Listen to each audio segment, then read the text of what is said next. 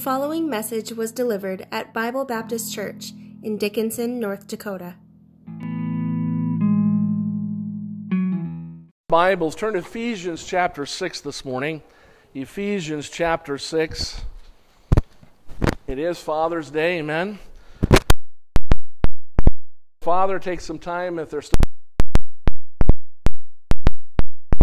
you and uh, and thinking about you. Ephesians chapter 6, beginning in verse 1. Ephesians 6 and 1.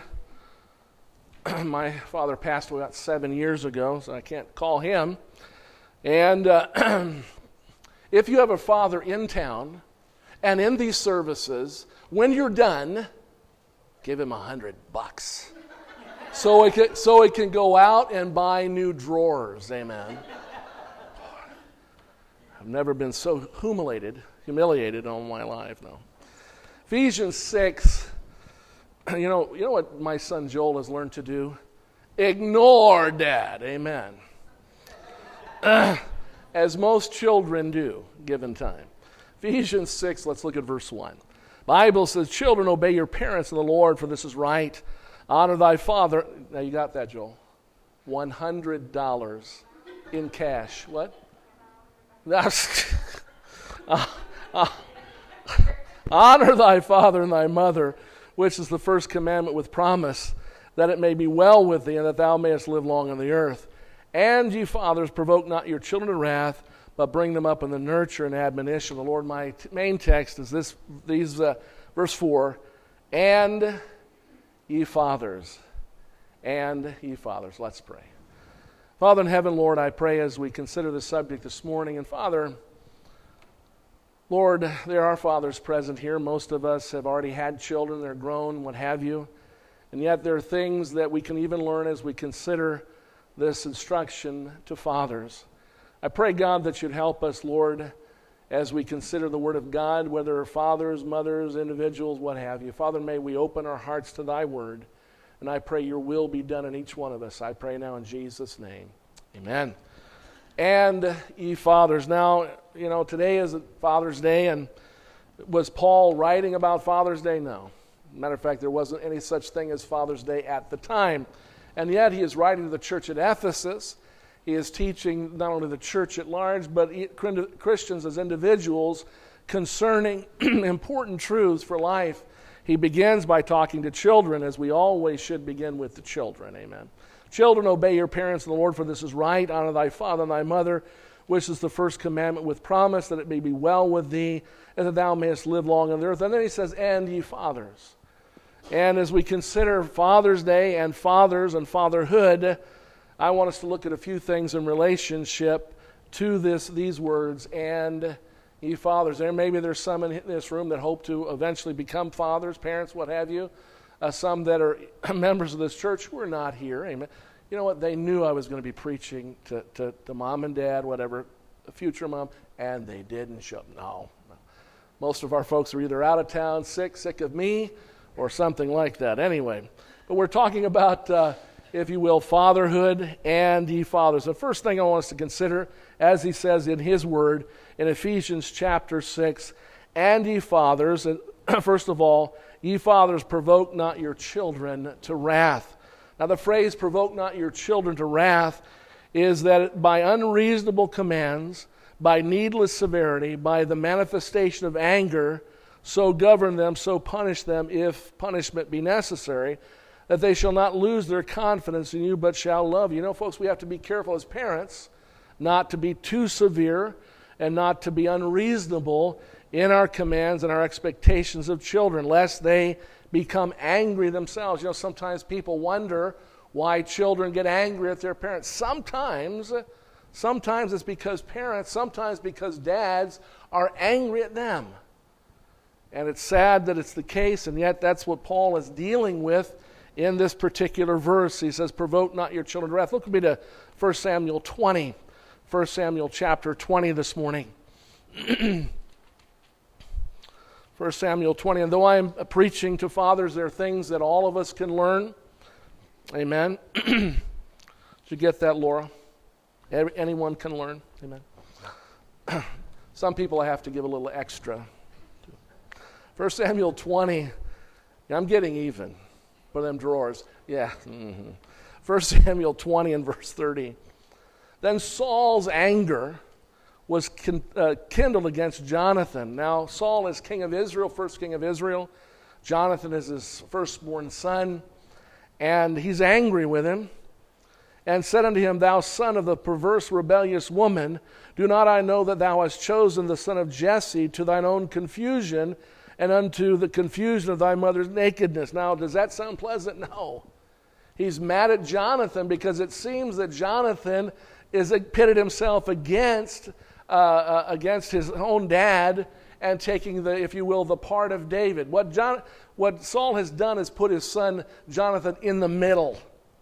He's ang- uh, Saul is angry at David, and he's taking out his anger upon his son uh, Jonathan. He's put him in the middle. And sometimes, folks, we have to be careful as parents that we don't put someone like our children in the middle of some anger and upset that you may have with someone else. Sometimes a man, uh, a husband, a father could be angry with his wife and uh, puts a child in between them, even as uh, Saul has done uh, with his son Jonathan. And his Bible says in verse 31 For as long as the son of Jesse liveth upon the ground, thou shalt not be established nor thy kingdom. Wherefore now send and fetch him unto me, for he shall surely die. And then he goes on to try to kill his own son Jonathan. Now, does that sound like the kind of an atmosphere where his son is going to appreciate and love him for his, his uh, treatment of him? No, he is angry and if you will, he's provoking his own son to anger against him. Look with me to Psalm 7 this morning. Psalm 7 and verse 11. Psalm 7 and uh, verse 11.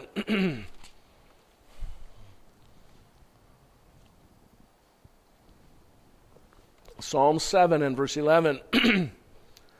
Here the Bible says, God judgeth the righteous, and God is angry with the wicked every day. Now, when God is angry, he is also always right and just in his anger. But it's not so among human beings. Oftentimes, when we're angry and when we're upset and we're, we have wrath, breathing wrath, if you will, toward other people, it's not a right thing. Often we're wrong, we're upset, we've let, uh, let our temper get the best of us. God is never that way. And let's remember this God is a God of love, and yet God is angry with the wicked. God is angry at sin. Now, God wants to save sinners by His grace, but He's angry at sin. He is, if you will, angry with the wicked every day, and justifiably so. Psalm 103. Psalm 103. Psalm 103 this morning. And if you will look, look at verse 8. Psalm 103 and verse 8. Here the Bible says, The Lord is merciful and gracious, slow to anger, and plenteous in mercy. Thanks be to God that He is just that, because though He was angry with us before we were saved because of sin, God still uh, extended His love to us in His Son, the Savior. Look with me to Ecclesiastes, Ecclesiastes 7 and 9, Ecclesiastes it follows the book of Proverbs, Ecclesiastes 7 and uh, verse 9. I'm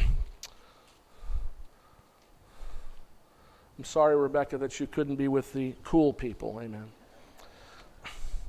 Ecclesiastes 7 and 9. Here the Bible says, Be not hasty in thy spirit to be angry, for anger resteth in the bosom of fools. When a, when a dad is provoking his children to anger, anger uh, because of his own anger, he is playing the fool. Will Rogers said this People who fly into a rage always make a bad landing. People who fly into a rage always make a bad landing. There, you know, folks, there's nothing good often that comes from us being angry with anybody. Amen. If you will, Proverbs 27 and 4. Proverbs 27 and verse 4.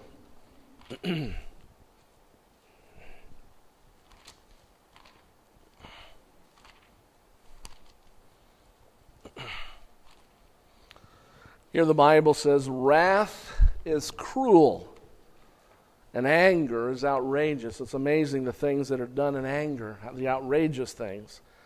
But who is able to stand before envy? Anger is never a, a pleasant or a profitable thing in the life of any of God's people. Proverbs 15 and 18. Proverbs 15 and verse 18. You say, Well, I'm not a dad. I don't have to listen to this, right? Wrong. We're talking about something that every one of us, if we're not careful, could have a problem with, and that being our anger. In Proverbs 15 and verse 18, the Bible says, A wrathful man stirreth up strife, but he that is slow to anger appeaseth strife. Sometimes when people are angry by nature and it's a part of their, their personality, uh, they are often the source of great strife and difficulty, sometimes in a home, sometimes between a dad and his son or other children. Proverbs 16 and 32. Proverbs 16 and 32. the Bible says, He that is slow to anger is better than the mighty, and he that ruleth his spirit than he that taketh a city. He's talking about, if you will, the strength that a person has when he has not uh, lost his temper. You know, for some of us, you know, I, I grew up with a, a, dad who was angry a lot, was angry at me, and unfortunately, you know, some, some, sometimes when it comes to temper and anger, that can be learned behavior. It can be learned behavior. Sometimes it could be a part of your own personal character. It could be that you just personally have a problem with anger. I know myself, I lived with anger, and yet I have a problem at times with anger myself. And only for, by the grace of God can we find victory over our anger and over our temper. Amen. Uh, I recommend the grace. I recommend the grace of God in Christ Jesus for this ill and for this problem, if you will. Proverbs 19 11. Proverbs 19 and verse 11. The Bible says the discretion, and the word discretion means good judgment. The discretion of a man deferreth his anger, and it is his glory to pass over transgression. You know, someone who uses good judgment realizes that, you know, anger is not going to get him anywhere. And, you know, sometimes we have to learn that it won't get us anywhere. There's no positive good that comes from you being angry with someone, especially in a home situation. You know, between husbands and wives, anger is a destructive thing. Because sometimes we will say things that we really don't necessarily mean. I've heard people say things in anger that they really didn't mean, but folks, when the words fly out of your mouth in anger, they hurt. They sting. Sometimes they cause destruction. The, the again, uh, the discretion of a man deferred his anger is his glory to pass over a transgression. You know, folks, and who hasn't transgressed? You know, sometimes when you're angry with someone, sometimes when you're angry with someone, you have forgotten that, you know, you're focused on a problem you think they have. And maybe you've forgotten the problems you have. Amen. You know, I love my wife. We have avoided many a tussle because she just won't argue with me. I mean, that's just no fun. No, it's a reality. Did you always live in harmony? No. Because in spite of the way she was, I would keep after her. Sometimes people will needle someone because they want to fight. I read a comment by Phyllis Diller. she said, When you're angry, when you're angry, mostly, you know what follows that? A walk away or go to bed. When you're angry, she says, fight with him. And I read that, I thought, you're kidding. now, she was a comedian, Phyllis Diller. She had hair like, no, she had strange, wild hair. That was her trademark. But I mean, you know, folks, some people love to argue, some people like to be angry.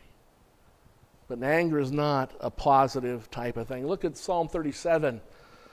Psalm 37 and verse 8. Psalm 37 and 8. The Lord has something to say about it. Psalm 37 and verse 8. Here the Lord says plainly something that we need to by the grace of God, do at times. Cease from anger and forsake wrath. Fret not thyself in any wise to do evil. Cease from anger. You know, you know what's hard about anger? Once you've lost your temper, it's hard to get a hold of it.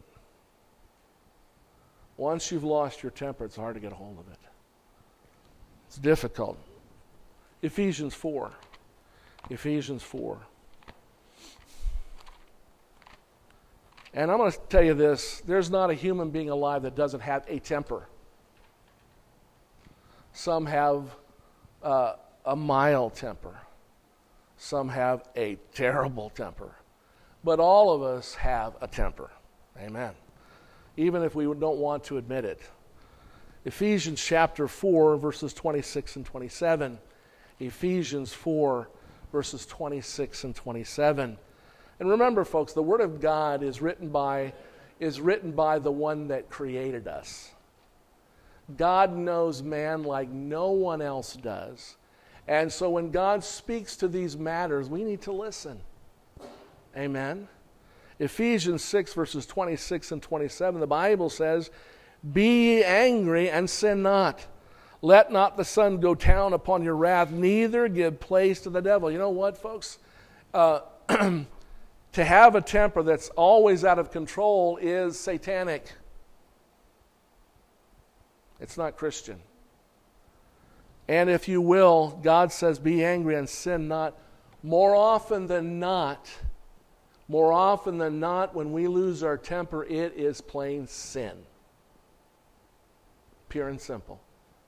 We don't want to gloss over or somehow put a sweet covering on something that God calls sin It says, Be angry and sin not. Let not the sun go down upon your wrath, neither give place to the devil. Look at James 1. James 1. and let's look at verse 19. James 1 and verse 19.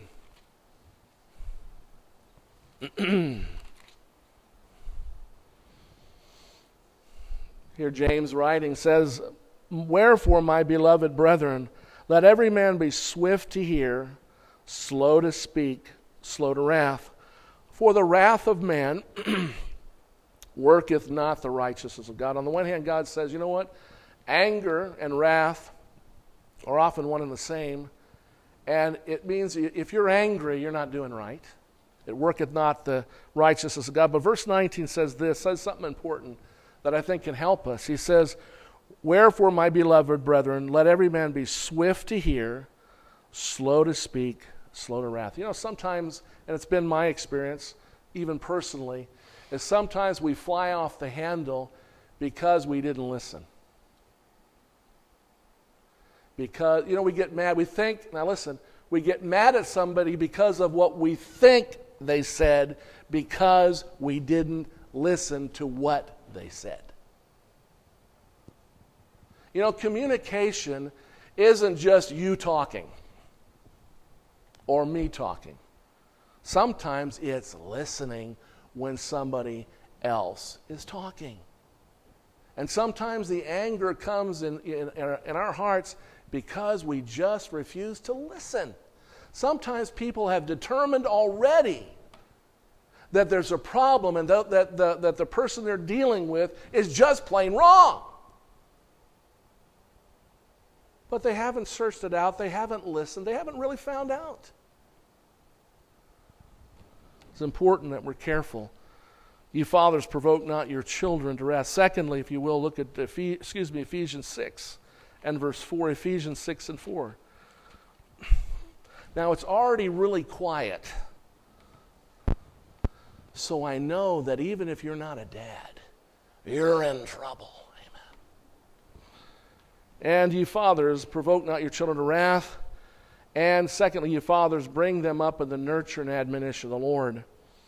And you fathers, provoke not your children to wrath, but bring them up in the nurture and admonition of the Lord. The word nurture is it, that they are to train up their children in such a manner as the Lord approves. That is, they are to educate them for the faith in the Lord and virtue for the Lord. You know, folks, uh, I believe in homeschool education. Uh, I recommend it. Not everyone can do it. Uh, and there is an alternative Christian schools and what have you, but education and training especially falls into the lap of even fathers. Now, oftentimes dad is busy, he's working a full time job and what have you. Sometimes, well, remember this, some, sometimes we can teach as much by our example as we can with our mouth. It's important we teach by example and also teach by our mouth.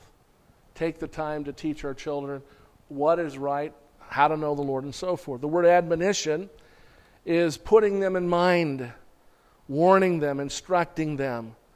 The sense is here that they, put, they were put in the mind of the Lord of his, of his existence, perfection, law, claims on their hearts and lives. And dad needs to, if you will, teach his children, if you will, bring them up in the nurture and admonition. First and foremost, they need to know the Lord. Let me ask you this question this morning Do you know Christ as your Lord and Savior? Have you been born again by the Spirit of God? Are you a child of God? You cannot communic- uh, communicate a faith to someone that you don't really have, not by example. You might by word, but not by example. God would have us to teach not just by word, but by example. The story is told of a father who took his little boy on his lap and described what a Christian was. When he, when he was through, the little boy, boy asked the question that pierced the father's heart Daddy, have I ever seen one? Took him on his lap, taught him what a Christian was, and then his boy said, Daddy, have I ever seen one? Wow. Daddy, have I ever seen one? Proverbs 22 and 6. Proverbs 22 and 6.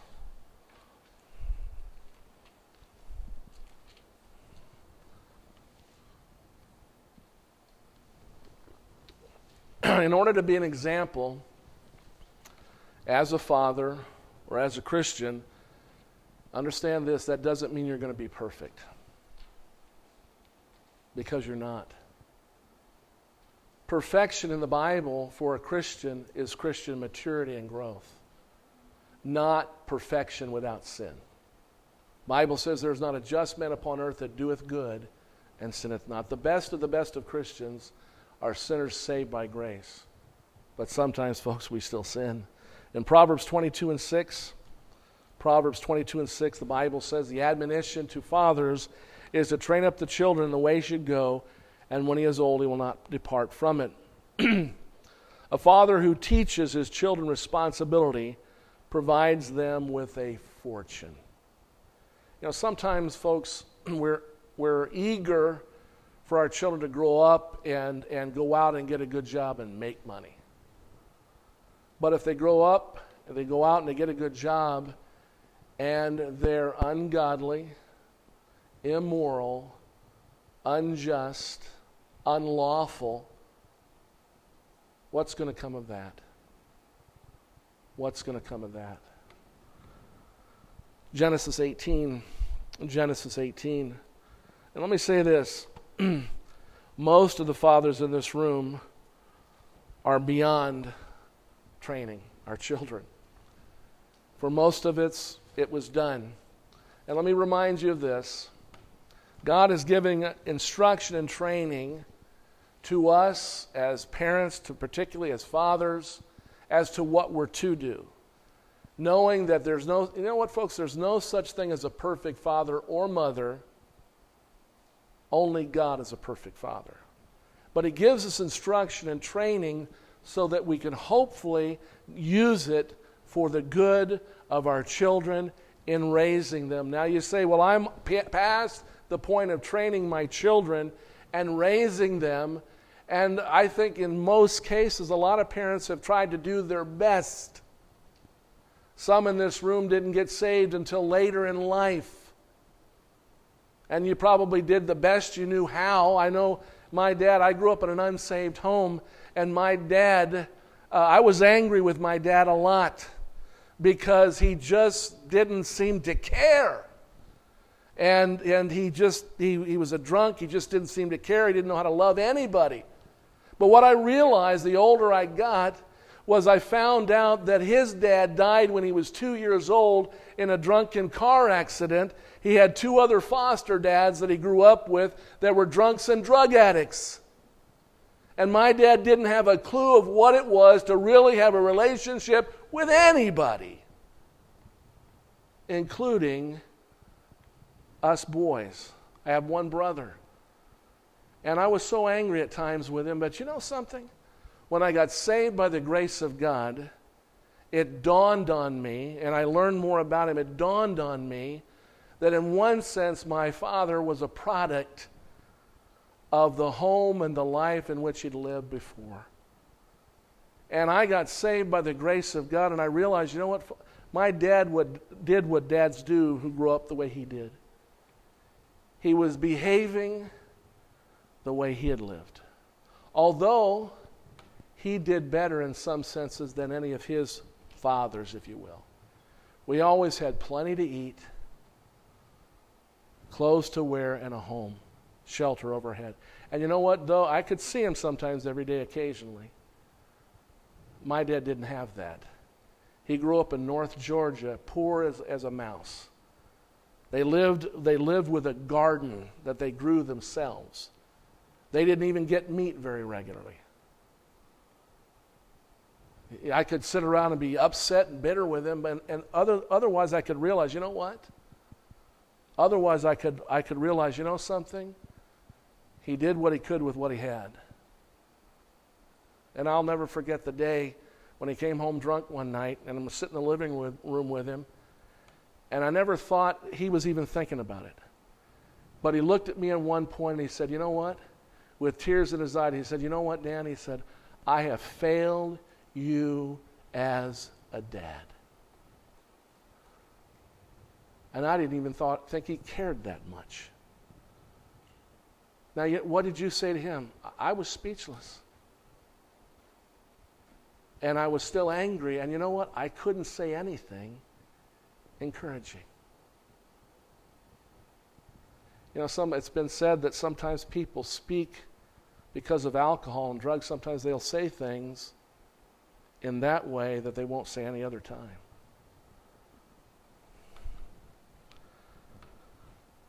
Genesis 18 and verse 17. Genesis 18 and verse 17. And the Lord said, Shall I hide from Abraham that thing which I do? Seeing that Abraham shall become a great and mighty nation, and all the nations of the earth shall be blessed in him. For I know him that he will command his children and his household after him, and they shall keep the way of the Lord to do justice and judgment, that the Lord may bring upon Abram that which he hath spoken of. Was Abraham a perfect dad? No. Well, how do you know? Read what the Bible says about the way he behaved. And you know what we find is that his son Isaac behaved the same way he did in some ways. And neither one of them were perfect, but Abraham tried. Deuteronomy 6. Deuteronomy chapter 6. And let me say this, dads who are here and who have adult children. if, if, it, if the Lord has showed you, it has showed you, or will show you, that maybe you haven't been the best of dads, and maybe you failed in some ways, let me say this it's never too late to say, I'm sorry. To say, I'm sorry. Because if you're earnest in the fact that you were wrong and you know it, it's never too late to say, I'm sorry. Deuteronomy 6, though, in verse 1, Deuteronomy 6 and 1. Now these are the statutes, commandments, uh, the statutes, uh, the commandments, the statutes, and the judgments which the Lord your God commanded to do, commanded to teach you, that you might do them in the land whither you go to possess it. That thou mightest fear the Lord thy God to keep all his statutes and his commandments, which I command thee, thou and thy sons and thy sons' sons all the days of thy life and that thy days may be prolonged. Hear therefore, O Israel, observe to do it, that it may be well with thee, that thou that ye may increase mightily, as the Lord God of thy fathers hath promised thee, in the land that floweth with milk and honey. Hear, O Israel, the Lord our God is one Lord, and thou shalt love the Lord thy God with all thy heart, and with all thy soul, and with all thy might.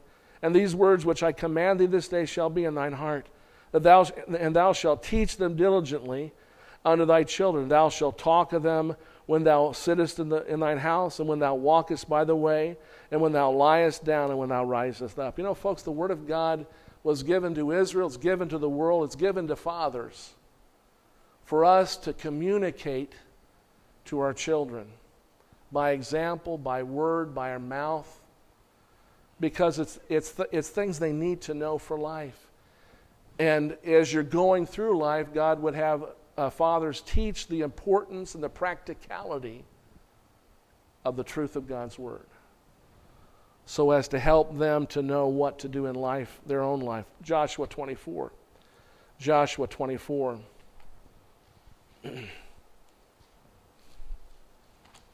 Let's look at verse 14. Joshua 24 and 14.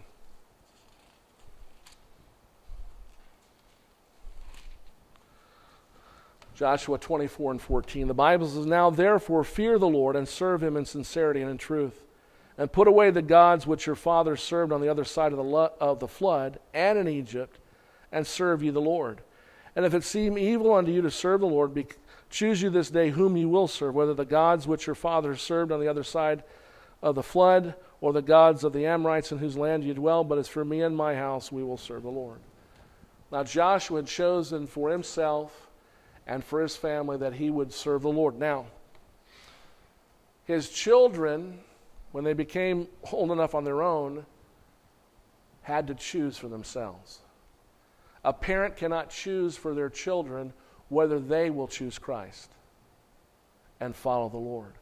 We should, by the grace of God, try to do our best to train them, to teach them, to bring them up in the nurture and admonition of the Lord. But understand this no one chooses for anyone else whether to receive Christ or accept Him. And sometimes, folks, we take upon ourselves a responsibility that belongs to them personally. You know, as a parent, we're, we should try to train our children, raise them up, help them to grow up to be independent, functioning, normal. What is normal these days? Well, I don't want to go there normal, functioning human beings. and then we have to step back and let go.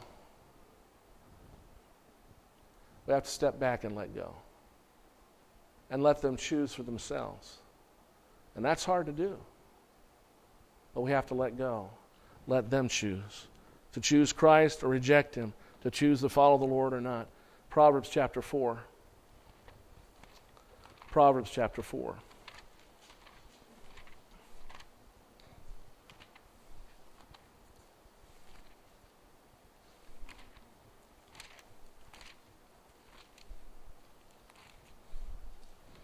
Beginning in verse 1.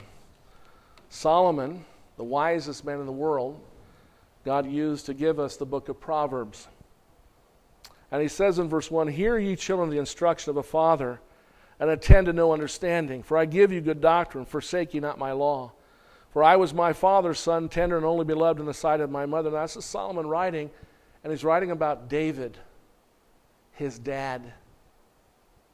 Was David a perfect man? The Bible says he was a man after God's own heart, but we also know that David committed uh, uh, adultery with Bathsheba. He did some things that were ungodly and wrong, yet God forgave him and yet, Solomon is speaking of his dad. He says, For I was my father's son, tender and only beloved in the sight of my mother. He taught me also and said unto me, Let thine heart retain my words, keep my commandments and live. Get wisdom, get understanding, forget it not, neither decline from the words of my mouth. Forsake her not, and she shall preserve thee. Love her, speaking of wisdom, and she shall keep thee. Wisdom is the principal thing. Therefore, get wisdom with all thy getting, get understanding. David tried to teach his son Solomon how to grow up and how to do right. And he did pretty good. God gave him wisdom above all men on the earth when he became king, and yet Solomon had a problem. He loved many or too many women. He loved many or too many women. The downfall of Solomon was he rejected the plain teaching of God and his dad over the issue of women. Look with Mark Twain said this. When I was a boy of 14, my father was so ignorant I could hardly stand to have the old man around. But when I got to be 21, I was astonished at how much the old man had learned in seven years. Mark Twain said that. You know, when you're young and as a teenager, dad and mom are stupid, ignorant, and shouldn't be listened to.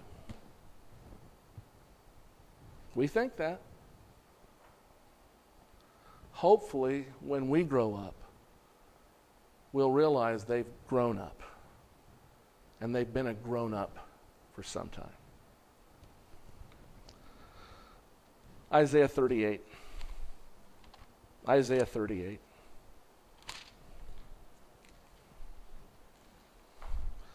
And look at verse 19. The Bible says, The living, the living, Isaiah 38 18. The living, the living, he shall praise thee, as I do this day. The Father to the children shall make known thy truth.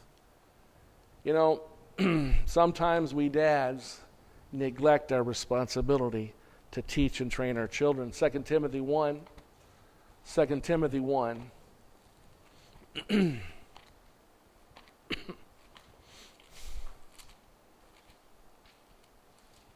and let's look at verse 3.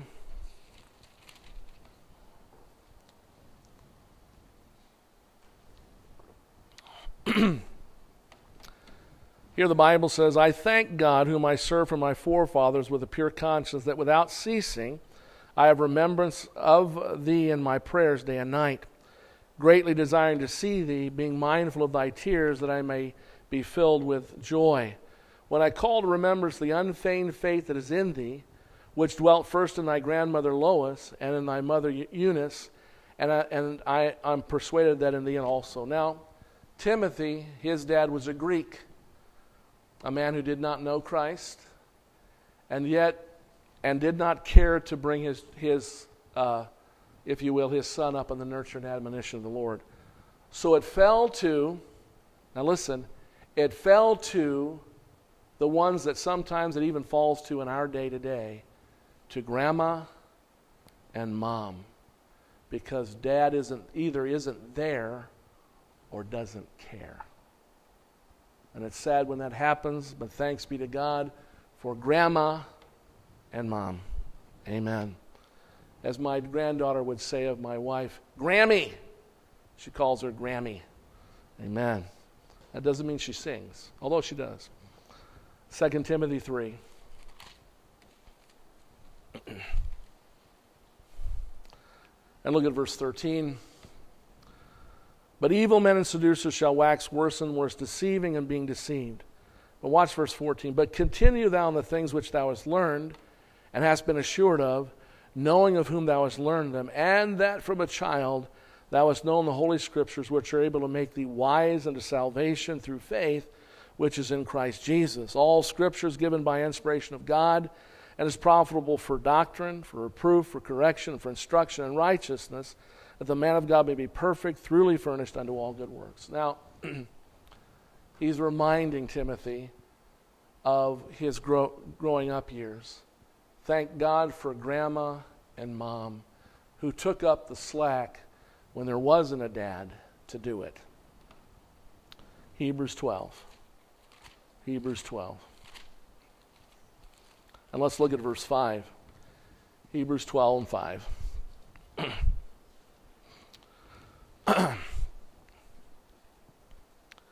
and ye have forgotten the exhortation which speaketh unto you as unto children. My son, despise not thou the chastening of the Lord, nor faint when thou art rebuked of him. For whom the Lord loveth, he chasteneth and scourgeth every son whom he receiveth. Now that sound doesn't it sound po- scourgeth? Every son whom he receiveth. That sounds pleasant. He loves, though. If you endure chastening, God dealeth with you as with sons, for what son is he whom the Father chasteneth not? But if ye be without chastisement, whereof all are partakers, then are ye bastards and not sons. Furthermore, we have had fathers of our flesh which corrected us, and we gave them re- uh, reverence, and we gave them reverence. Shall we not much uh, rather be in subjection to the Father of spirits and, and live? For they verily for a few days chastened us after their own pleasure, but he for our profit, that we might be partakers of his holiness. Now, God corrects his children, Christians, in love. And sometimes it can, and when we talk about correction, we talk about chastening, chastening is first and foremost instruction. It's instruction. When a parent has to correct, even to spank their children, they're trying to train them that the behavior that they're exhibiting is unacceptable and sometimes plain wrong. Sometimes we parents chasten our children after our own pleasure. Have you ever heard this? Uh, we'll, we'll use Susie. If your name is Susie, try to blot this out. Susie, shut up, or I'm going to spank you. And you hear that screaming and hollering till finally, in anger, they jump up, they grab the belt or whatever, and they go to correcting. God never does that. God never does that. But sometimes, sometimes we human parents and fathers do it that way. And you know, it's not what, it's not what God would have us do. It's for our own profit. Please shut up. Don't stop doing this, whatever. God never does that. Now, there are times when, though we've done it the wrong way, we can and should go to our children, even when they're little. I remember at times having to admit to my children I was wrong and apologize for my behavior. Maybe didn't do it enough, I don't know. I wasn't a perfect parent, but it was important that I tried to do what I could. And let's look, if you will, to Luke 18. Luke 18, verse 1. and he spake a parable unto, the, unto this end that men ought always to pray and not to faint. Now, you know what? It's so important we teach our children what's right, we teach them the scripture, we try to bring them up in the nurture and admonition of the Lord, help them to come to know Christ. But something that we can never and should never neglect is prayer. I remember, I remember growing up in the church years ago, and there was such a focus on being sure that you did everything right and almost, almost perfectly, or there was no hope for your children. And that leaves the whole thing in your hands. And that's not, that's just not right. Folks, God wants to help us. Paul said, I can do all things through Christ, which strengtheneth me. You know what, folks? If we spend doing anything, doing anything that's important, we ought to teach our children all these things, do these things. But you know what? Always, always pray for God's help, God's guidance, and pray for our children. Because you know what? You and I can never do it completely perfectly. We need the Lord's help. In the midst of all of it, we need the Lord's help. We have responsibility, but He has responsibility. We cannot do what the Lord can do but He will do what He will do, sometimes simply because we ask.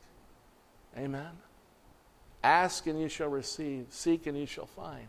Bible says the effectual fervent prayer of a righteous man availeth much. You say, "Well, my kids are grown and I didn't do a good job." always pray and never faint.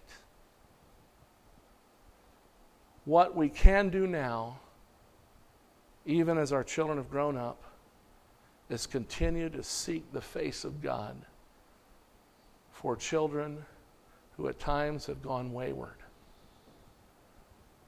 And I have one such, and I love him dearly, but I can't reach him. I can't reach him. But God can. God can. And all I can do is pray. But that's the best thing that can be done. You know, sometimes when my kids were growing up, I didn't pray enough. I didn't pray enough. And you know, we're not perfect, and we don't raise perfect children, especially when they give their parents, their dad, pink drawers with gats on them. That is so evil. So I have to pray harder that I get the right color with the right pattern on my next set of drawers. Amen. Folks, with men, this is impossible. But with God, all things are possible. Amen. Let's pray.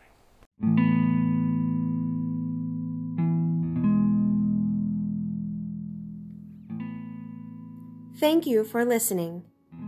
If you have questions about this message, or if you would like information about our church, please visit us online at bbcdickinson.com.